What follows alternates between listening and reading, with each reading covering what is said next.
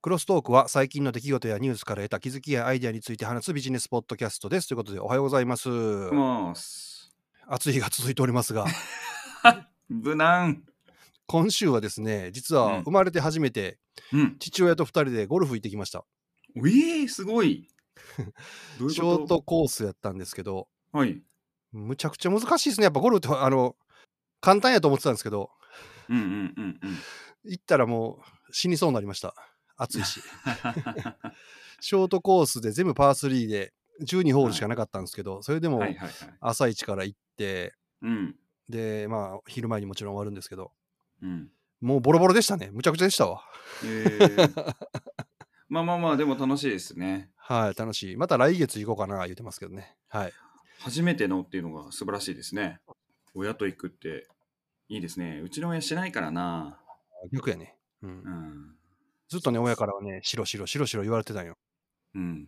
白白白白言われて、黒になっちゃったと。そう、もう焼けて真っ黒になってもうたわ。という高橋でございます。なるほど。今週はなんかあっという間に終わっちゃって、忙しかったですね、めちゃめちゃ。っていうか、今月自体がめちゃめちゃ忙しいですね。さっき振り返ってたんですけれども、7月あっという間に終わっちゃった感じがします。俺もやわ。だって、ジャカルタ行ったん7月やからな。自分は仙台と出雲に行きましたね。来月もちょっといろいろ行かなあかんくなりそうなんで、ちょっと大変です。行きましょうか。じゃあですね、私ね、今週のニュースっていうわけではないんですけれども、気になってるテクノロジーが出てまして、スマートコンタクトレンズっていうものを開発していらっしゃる企業さんがいらっしゃって、モジョビジョンっていう会社さんなんですけれども、これ前からずっと開発しててですね、そのモジョビジョンの作ったコンタクトレンズ、モジョレンズの装着テストがスタートされたっていうニュースがね、出てたんですけれども、スマートコンタクトレンズって何かっていうと、スマートグラスみたいにメガネをかけて、メガネにインフォメーションがいろいろ情報が映るっていうもののコンタクトレンズ版ですね。すごいね。はい、すごいです。コンタクトレンズを装着して、そのコンタクトレンズが通信を行ったりして情報などが表示されるという、自分の能力をアップデートする装置ということになってますけれども、日本からはメニコンさんも共同開発契約を結んでいるっていう会社でですね、2015年かな、アップルとアマゾンとグーグルの出身者、エンジニアを中心に創業して、情報を視界に表示するコンタクトレンズということでですね、ずっと頑張っておられたんですが、一番この中で厄介なのがですね、もちろんちっちゃくする技術がまず一つ目、難しいと。で、1インチあたりの表示解像度が14000ピクセルの解像度を持つマイクロ LED ディスプレイっていうのを開発がまずされているのと、あとはですね、ここにいろいろなチップが入ってまして、もちろん通信もしなきゃいけないですし、加速度センサー、ジャイロスコープ、地軸センサーとか、あとはアイトラッキングも含めるっていうぐらいですね、ちっちゃなチップに入れてますが、もう一つ一番大変だったっていうのが、電力供給ですね。ですよね。どうやってするんやろうこれをワイヤレスで行うと。ワイヤレスか。はい。医療グレードのマイクロバッテリーと独自の電力管理システムを作ってやってるっていう話なんですが、いやこれはもう追随できないようなものになってるんじゃないかと思いますが、早くねこれをつけたいんですけれども、一応アメリカの方では FDA の認可申請を経て市販化を目指すということでですね、いろいろ頑張っているという状況でございますが、あと5年以内とかには出るんじゃないでしょうかね。でもそもそも俺コンタクトしたことないからコンタクトするのが怖いねんけど。確かにそれもありますね、がこれあれとね、目につけたまんま、私度数悪いんで度数が月が出るといいんですけれども、なくてもねつけたまんま世の中見ながら情報が見えるということで、スマホ持たなくていいんで首痛くならないかもしれないですね。いやそもそもさ度数なんて関係ないんじゃんもう。でもカメラがないとそれは無理かもしれないですね。でもね、なんかそのいっぱいチップのせれんだらカメラも機能を載せてくれたら自分の目見えへんかっても近視やろが乱視やろがないやろがまっすぐの画像をそこに映してくれたらええねんから。そうですね、綺麗な映してくれればいいっていうね、うん、可能性ありますね。うん、すげえ。いや、すごいですね、夢あるなと思いまして。いや、これは本当すごいですね。その、そうか、電源供給どうするのがワイヤレスってのはちょっと一番びっくりした。そうですね、うん。ワイヤレスぐらいの電力で賄えちゃうよね、全部それは。みたいですね。まあ、物がちっちゃいんで、消費もね、少ないんじゃないかなと思いますね。すごいですね。やっぱりその CPU とかも。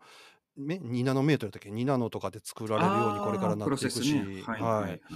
もうさらにまたその下の単位の小ささになっていくとしたら、そんな中に何もでもいろんなも入るんやな。だからそのセンサーいっぱいの驚きやし、そうそうそう、コンタクトレンズサイズにね、そんだけのセンサーも入って、ディスプレイもあってっていうね。すげえな技術。単価いくらかちょっと分かんないですけど、これは興味はあるね。そうですよね。はい、というニュースでございます。はい、私そのじゃあ同じような系統で PSVR のまた話があって、もうニュースはええから早う製品出せやと思うんですけど、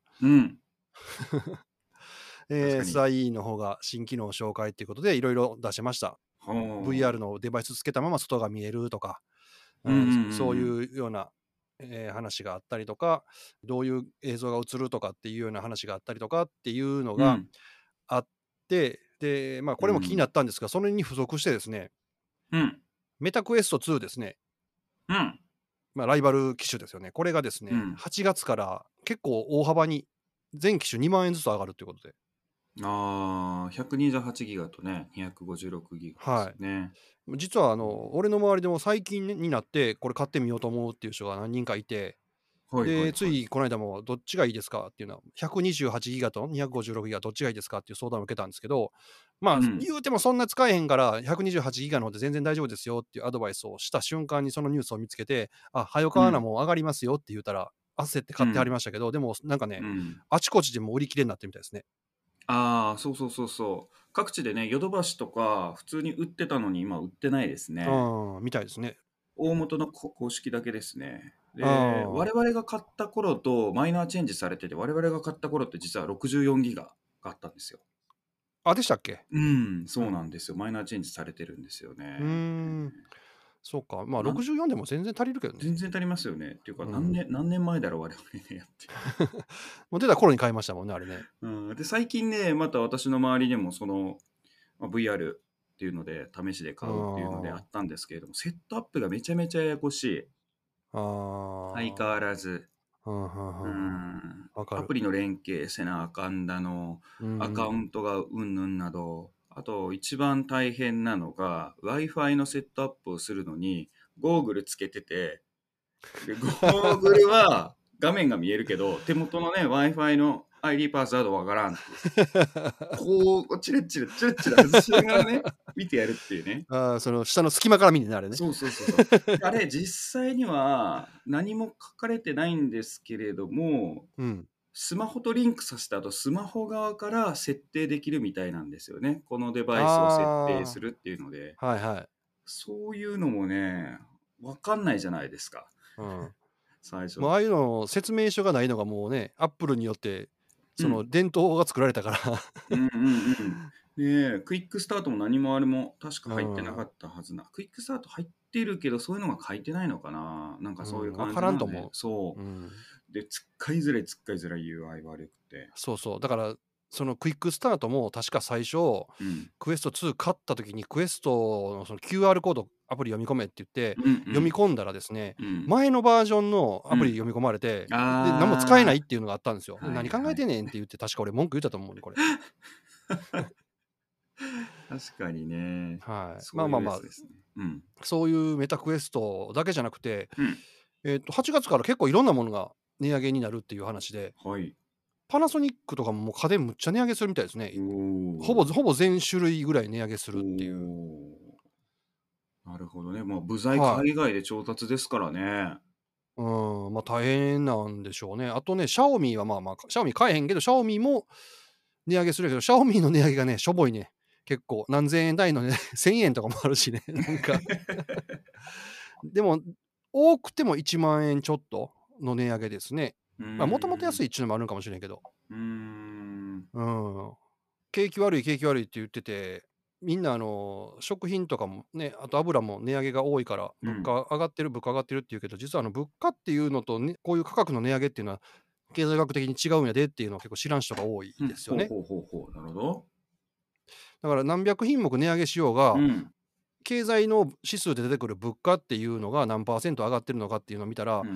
例えば今日本って 2% のインフレ目標ってやってますけど、まあ、これを言ったら物価目標ですけど、それ達成ほとんどしてないっていうか、まあ、ちょっとまあ 2% いきましたよって言ってるけど、うん、それってほとんど油の値上がりと野菜とかそういうのの値上がりでしょっていうので、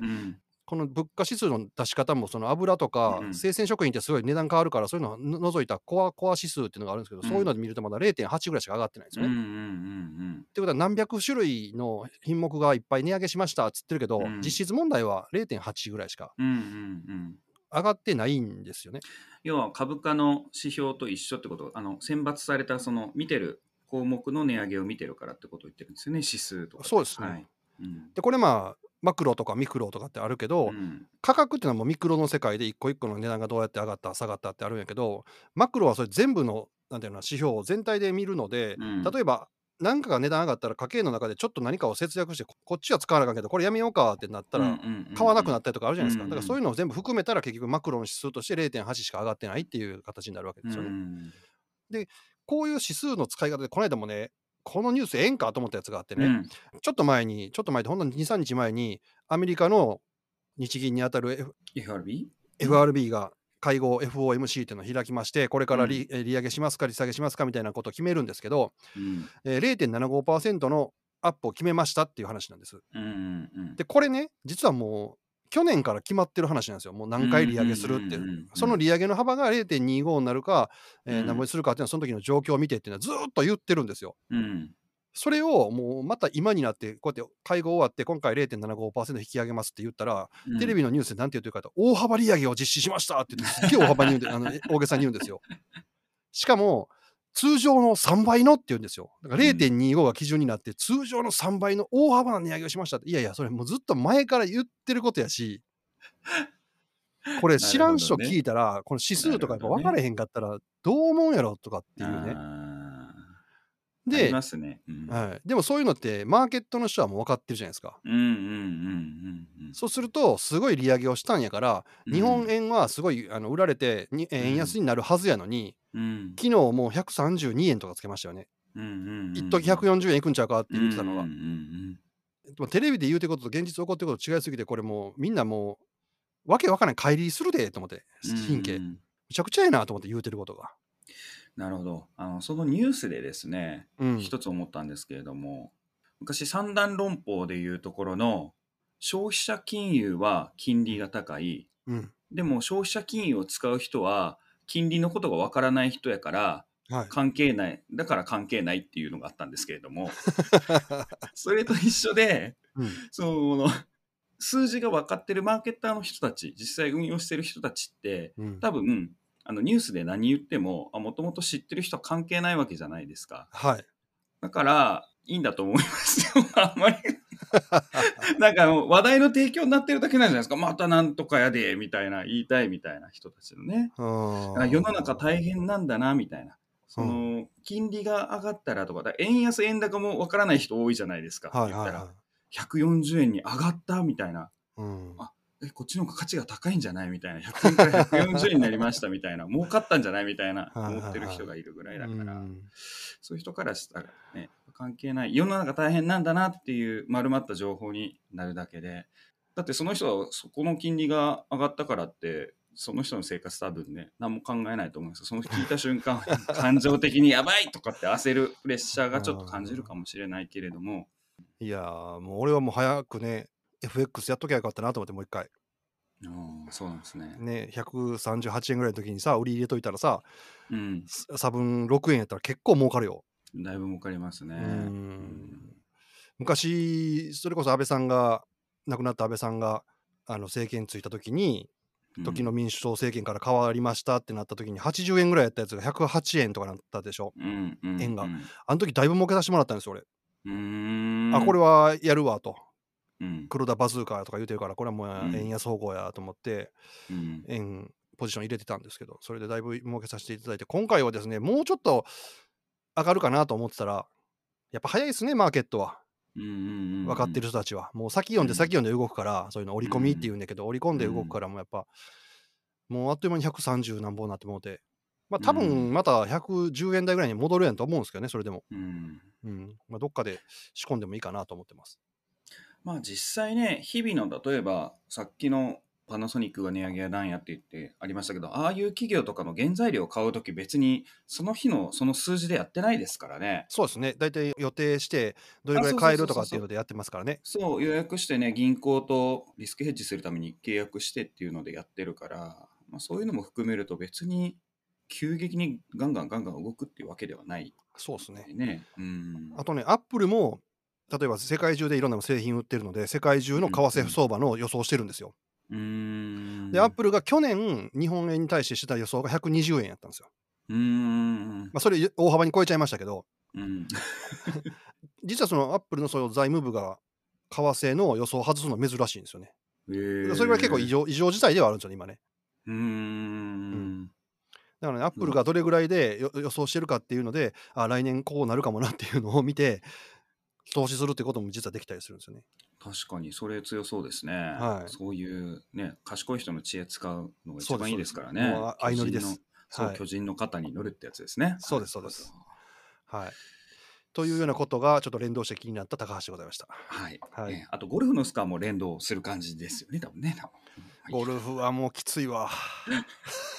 練習しますしてください。100、はい、140とかにいくんですね。はい。で私のニュースがですね、じゃあそれ絡めると、はい、あアップルとか出とったしメタも出とったんで、7月28日かなぐらいかな、にGAFA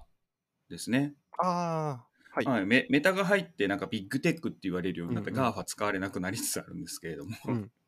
ビッグテックさんのね、四半期の決算が出まして、数字とかね、まあ、見ていただいたらあれなんですけれども、大きくはですね、増収増益したのはマイクロソフトだけだったんじゃないかな。結構落ちてましたよね。で減収減益がメタさんで、あとアマゾンとグーグルとアップルは増収減益でしたね。まあでも3ヶ月間のね話なんですけれども、でその中で中身を見るとですね、物売りと広告がダウンですね。各社の事業の中でいうと、物を売ってるのと広告、アップルは iPhone はね若干微増だったんですけども、他が全部アクセサリーから iPad から何から落ちますし、やっぱ物売りやってる Amazon もねそこ落ちてましたね。で広告は軒並みダウンですね。 Google も Meta も、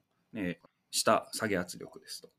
でその中で唯一先ほど出た増収増益とか増収につながってるのはクラウド事業ですね。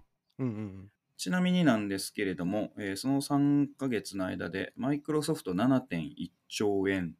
そのうちクラウド事業は 2.9 兆円、で前年比で 20% 増ですね。で AWS はAmazon は 6.9 兆円のうち 2.7 兆円が AWS で 33% 増です前年比で、 Google は 9.5 兆円のうち8600億円かなぐらいがクラウドの売り上げで、これも前年比 36% 増ということで、まあ、クラウドのインフラ自体が大きくなっていってるトレンドに乗っかってて、シェア拡大っていうか、まあシェアねキープしたまんま売り上げ上がってるって感じですね。メタのね広告事業は本当落ち込んでますね。もう顕著ですね。メタは特に iPhone がプライバシー規制の関係で、あっちにね依存、アプリとかそっち系に依存してるから落ちてますよね。 Google はまだ自社のね広告のとか YouTube とか自社媒体持ってるんであれですけど、でもね YouTube 広告落ちてましたね。まあまあそうですね。それはもう全体に業界的にっていうか、まあ下げ圧力ですもんね広告自体。そうですね、まあ、これはだからコロナの影響なのか、それとももう全体的トレンドとしてまた別の広告を業界は求めてるのかっていうところ、ここから先でちょっと分かってくるような大きなもしかしたら流れになるかもしれないなと思ってます。次のね何かが見つかればってことですよね。はい。だいたい今までは次のやつが出てきて前のやつを追い越すという流れだったんですけど、うん、次のやつあんま出てきてないんですよね、うん、じゃあもう普通に引き締めなんじゃないですかね、企業さん、うん、と俺も思うんですけどね。コロナ明けたらちょっとまた鉱工需要も上り調子になり、うん、で、うんうんうん、さっきのそのちょっと FOMC みたいな話になるけど、うん、アメリカの景気動向の指数が多分もうちょっとしたら出るんですけど、前四半期がマイナスやって今四半期ももしかしたらマイナスかもって言われてるんですよね。うーん、で一応定義上 2四半期連続でマイナスの場合は景気後退っていう話になるらしいんですよ。だからやっぱそういうのが影響して広告事業が下がってきてるのかなとも思いますけどね。わかんないですよね、工業系のね、あのものの指数とか銅の取引がうんぬんとかね、いろいろ見るもの多いですからね、うんうん、まあまあとにかくメタの広告はあかんっていうのだけは現場レベルでも分かります、うん、そうですよね、はい、ね、そうそうそうそう、前よりね属性系とか含めてねやっぱりね、はい、いや何やってもだって反応ないもん。あ、メタさんはやっぱりメタ事業の投資、先ほど出てた、はい、メタのクエスト2とかもそうですけど、あれがまだ投資の段階でね、もう収益上向きになってないんでね。そうですよね。そうやのに値上げしてね、なんとかしようっていう、なんか大丈夫かって話になってきますよね、あの会社。うん、うん、大丈夫です、マーク・ザッカーバーグだから。なるほど。イーロン・マスクが入ってくるんじゃないですか。ああ、ツイッターやめたんや、イーロン・マスク。入んの。あらららら。はい。うん、いろいろありますね、はい、イーロン・マスク。まあ、そんな感じですかね、私。はい。はい、じゃあ、全然関係ない話で、そのツイッター見ててですね、うん、この間見つけたんですけど、うん、時代は変わりましたよ。うん、刀鍛冶が弟子をね、ツイッターで募集してましたよ。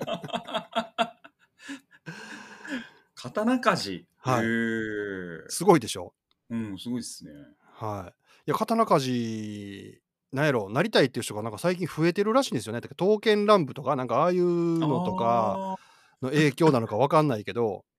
若い人でもそのやりたいっていう人がいるらしいんですけど、そのね、刀鍛冶の弟子入りについてっていうその人が書いてる、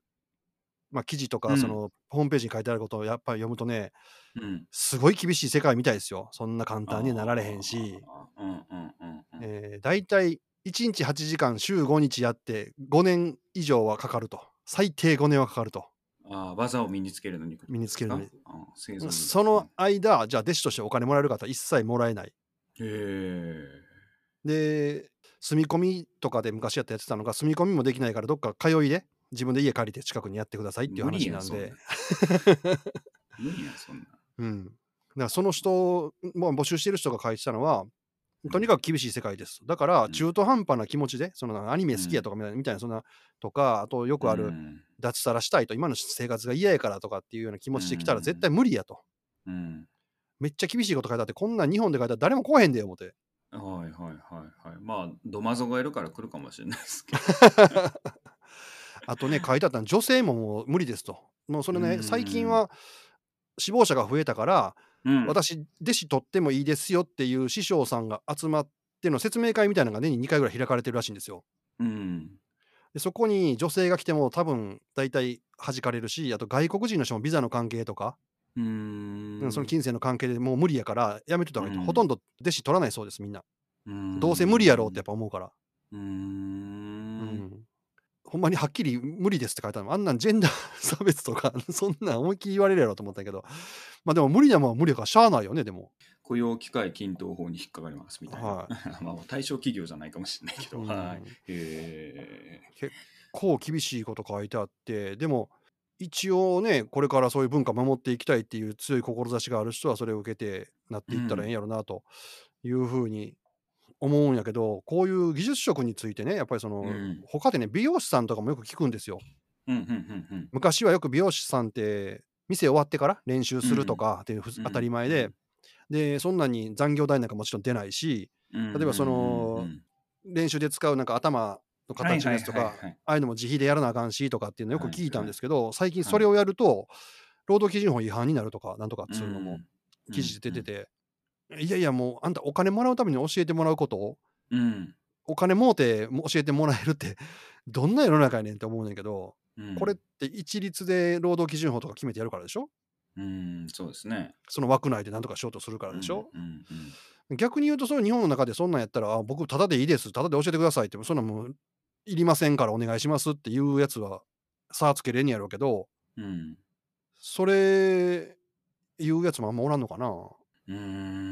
なんでしょうね。いないっちゃいないけどし、やっぱりそれでね、無理してもらって生活できんくなりました、ごめんなさいっていう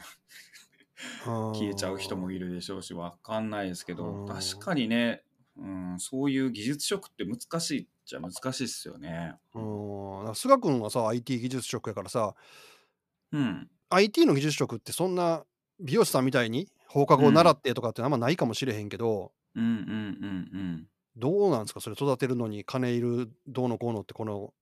なんか風潮というか。あ、でもやっぱり伸びるエンジニアは自己投資したりが多いですよね。あ、だからGoogle の8割2割、うん、でしたっけ、なんか 20% か、はいはい、10% か、そうそう、好きなことしていい就業時間にっていうのは